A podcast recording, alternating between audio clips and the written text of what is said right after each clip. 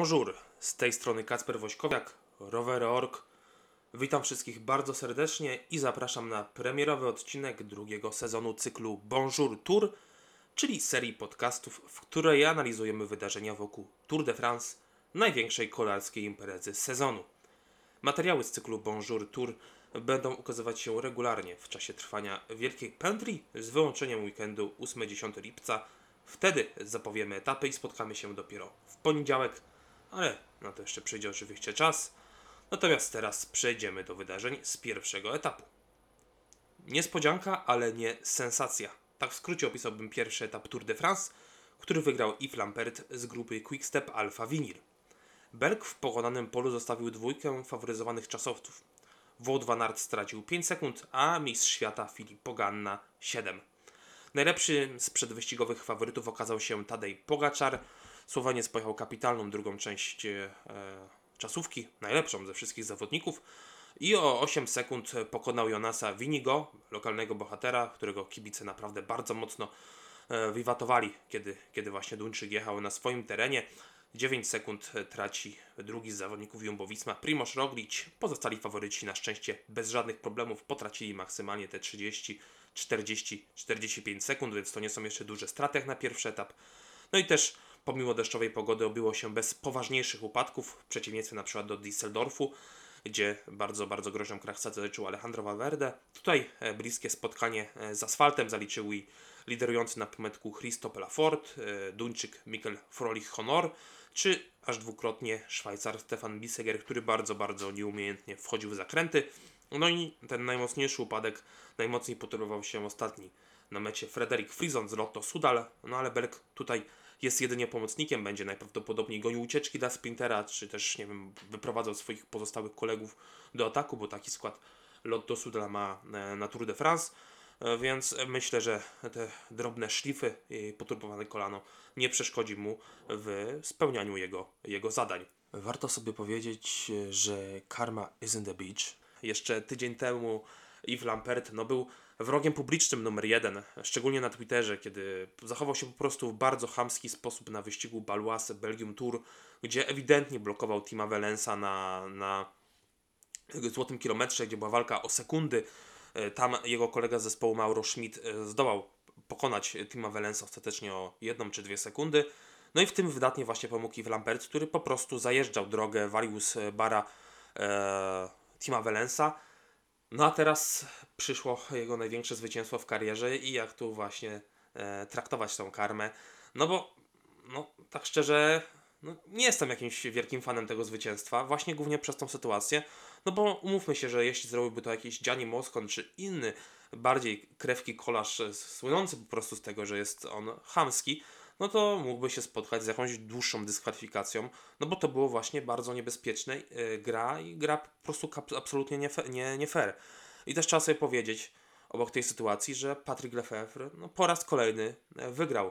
Wygrał z wszystkimi głosami, które mówiły mu, żeby zabrać Marka Cavendisha, że on ma szansę pobić e, rekord Ediego Merksa, zrobić to 35. zwycięstwo, a on od początku stawił na Fabio Jakobsena, według mnie to nie jest jak najbardziej zła decyzja, to jest jak najbardziej zrozumiany wybór. E, Fabio Jakobsen jest w tym sezonie naprawdę bardzo mocny, jest jednym z najlepszych sprinterów na świecie, a Mark Cavendish miał swoją szansę w Giro i tam nie okazał się najmocniejszy, a myślę, że Fabio Jakobsen z takim pociągiem sprinterskim może być bardzo, bardzo mocny na Tour de France. No i tutaj trzeba sobie powiedzieć, że starszy pan z Belgii no, znowu zwyciężył. I jego podopieczny zdobył jako pierwszy zawodnik żółtą koszulkę podczas otwarcia w Kopenhadze. No to jest chyba taki najbardziej medialny punkt wyścigu, jeśli chodzi o przejęcie żółtej koszulki przez takiego mniej znanego kolarza.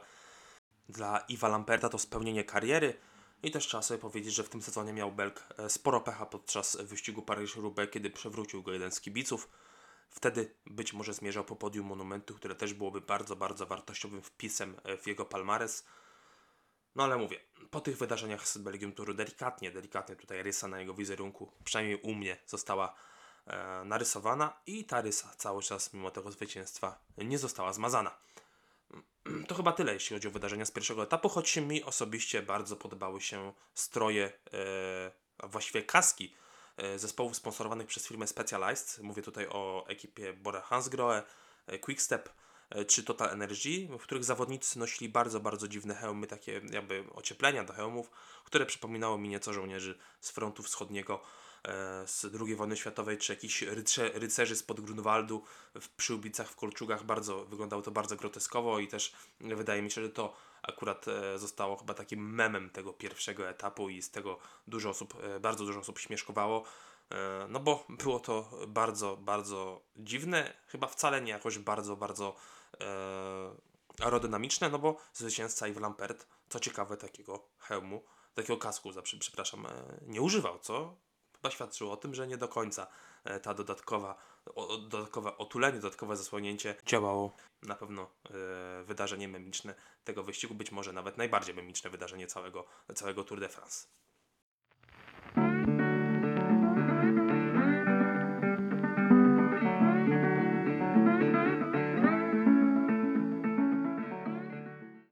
A teraz płynnie przejdziemy już do drugiego etapu Tour de France, który połączy miejscowości Roskilde i Neborg. Na dystansie 202 km organizatorzy zaplanowali trzy premie górskie czwartej kategorii, które najpewniej padną mupem ucieczki, ale nieco ciekawszy e, scenariusz tego płaskiego etapu może nam zapewnić wiatr z nadmorza północnego w pierwszej części dystansu, bo kolarze będą poruszać się jeszcze po wyspie Zelandia, tej wyspie, na której leży m.in. stolica Danii Kopenhaga, a w końcówce przepłyną przez cieśninę e, Wielki Bełt, która łączy Morze Północne z Morzem Bałtyckim i tam na dystansie 17 km e, wyrastają nam dwa mosty, łącznie 14 km po moście, czyli bardzo otwarty teren na wiatr, może się dziać naprawdę bardzo, bardzo ciekawie. No i ten ostatni most skończy nam się tutaj 4 km przed metą w Neborgu. To będzie naprawdę ciekawe wyzwanie dla zawodników, dla sprinterów. Końcówka nie jest jakoś bardzo techniczna, na ostatnim kilometrze czeka nas jeden zakręt, a finish będzie delikatnie po łuku wcześniej raczej, raczej mało techniczne, bo zawodnicy będą poruszać się po prostu po moście i tutaj to ustawienie będzie kluczowe. E, w tle możecie oglądać e, faworytów naszego etapu. W tle też zaraz zobaczycie faworytów e, zielonej koszulki. Ja przewiduję, że Quickstep pójdzie za ciosem i etap wygra Fabio Jakobsen. To jest mój faworyt numer jeden.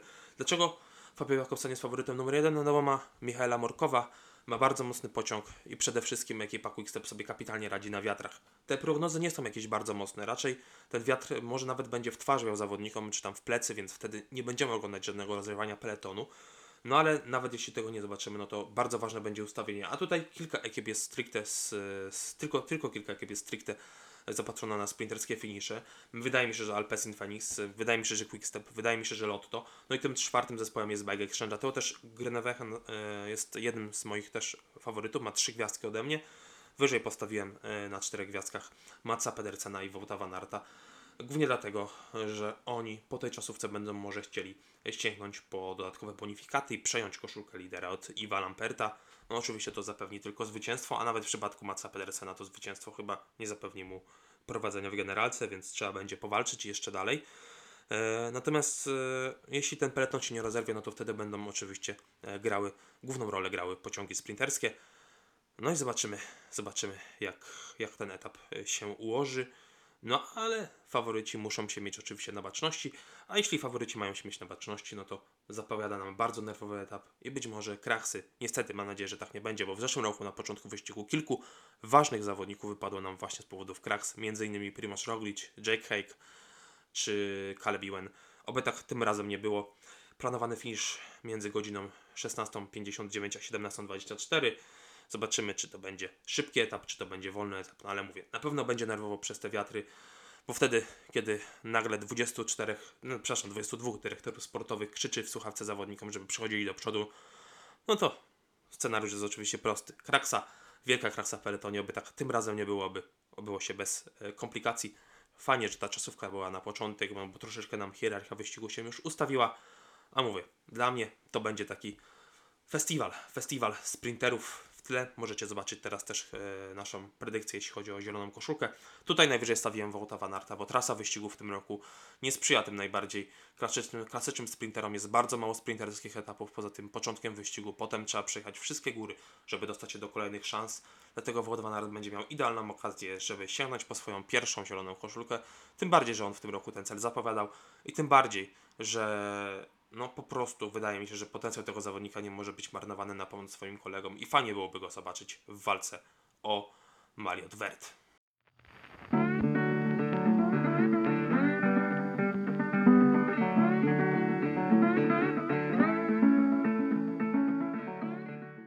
Po kilku miesiącach względnego spokoju koronawirus wrócił do peletonu.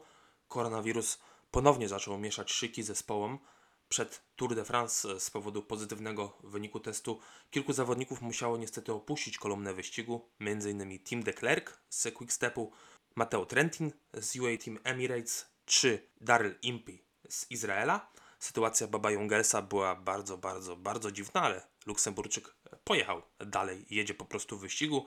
Wiemy też, że z Jumbo Visma nie jedzie ich dyrektor sportowy Marin Zeman, który jest chyba takim najbardziej ogarniającym dyrektorem, więc to na pewno duża strata. A przed chwilą ekipa Quickstep napisała, wydała oświadczenie, że wyścig opuścił też Tom Stills, czyli ich dyrektor sportowy. Także co o tej sytuacji myśleć? Czy ten koronawirus e, nagle powrócił, czy on po prostu cały czas był, ale e, zespoły po prostu oduczyły się troszeczkę reżimu sanitarnego, bo ze własnego doświadczenia powiem, że na wyścigach, których, na których byłem w tym sezonie, niewiele ekip przestrzegało tych wszystkich zasad covidowych. Na pewno trzeba pochwalić ekipę Bahrain Victorious, która, w której wszyscy zawodnicy nosili maseczki, poruszając się gdzieś poza, poza zespołem. Podobnie na przykład Bike Exchange Dylan Krunejwehen. Natomiast pozostałe zespoły raczej lekceważyły ten problem. E, dlatego, dlatego postanowiliśmy zaprosić tutaj specjalistę naszego redakcyjnego, kolegę Kubę Zimocha, który nam o tej sytuacji troszeczkę opowie. Prosto ze Szwajcarii. Zapraszam. Cześć. No tak, nie da się ukryć, że wysyp pozytywnych e, wyników testów na zakażenie koronawirusem w przededniu Tour de France nie jest dobrą wiadomością. E, przez ostatnie dwa lata, przez czas pandemii kolarstwu e, jakoś udawało się unikać większych ognisk, eliminacji wielu zawodników naraz. Gdy ten peleton ruszył w sierpniu 2020 roku, jakoś dzięki zabiegom higienicznym, dystansowi, maseczkom, e, życiu w bańce udało się e, przeprowadzić większość wyścigów. Oczywiście zdarzały się pozytywne wyniki, mm, wypadali z gry e, pojedyncze zawodnicy czy pojedyncze drużyny, ale nie mieliśmy przypadku takiego jak na Tour de Suisse kilka tygodni temu, że naraz wyeliminowano aż tylu zawodników i że techa tego wyścigu i pozytywne e, wyniki testów e, kolarzy, którzy w nim startowali, pojawiały się e, aż tak długo. Z innej strony również kolarzy, którzy nie startowali w, w Szwajcarii na dzień, dwa, trzy przed startem Wielkiej Pętli, również mają wyniki pozytywne i nie pojawią się na starcie wyścigu na rampie startowej w Kopenhadze, co każe nam patrzeć z pewnym niepokojem na przebieg całego wyścigu we Francji. Z jednej strony e, kolarstwo i my jako społeczeństwo po dwóch latach pandemii znajdujemy się w zupełnie innym miejscu niż dwa lata temu. Z drugiej strony musimy zmierzyć się z nowym wariantem koronawirusa, jednym z wielu. Obecnie ten najbardziej zakaźliwy to BA5 i najprawdopodobniej to on spowodował tyle zakażeń w peletonie Tour de Suisse i nadal powoduje tyle zakażeń e, wśród kolarzy i obsługi zmierzających czy, czy już znajdujących się na starcie e, w Kopenhadze. E, kolejnym elementem tego, dla, dlaczego obserwujemy taki wzrost wypadków, jest po prostu rozluźnienie zasad. Po dwóch latach pandemii w wielu miejscach, e, w wielu krajach i wiele osób osobiście samemu stwierdziło, że mm, pandemia się skończyła, że wirus jest niegroźny i nie wpłynie już więcej na nasze życie, co w kontekście tego, co dzieje się przed Tour de France, co stało się na Tour de Suisse, jest oczywiście bolesnym przypomnieniem, że pandemia jeszcze się nie skończyła. E, dlatego uważam, że drużyny teraz stoją przed e, i organizatorzy wyścigu stoją przed bardzo poważnym e, wyzwaniem, ponieważ wydaje mi się, że nie udało im się przygotować w tak krótkim czasie odpowiedniej bańki startowej, zamknąć, oddzielić kolarzy, obsługę od, od, od innych oficjeli, od innych osób, które nie biorą bezpośrednio udziału w wyścigu.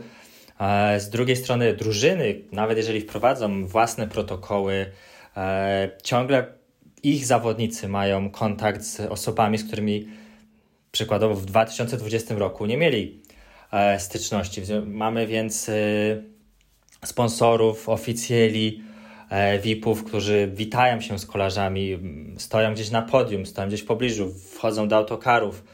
E, I to są proste drogi transmisji wirusa, który szczególnie w tym wariancie jest bardzo e, zakaźliwy. Widzieliśmy na Tour de Suisse, że nie potrzeba wiele.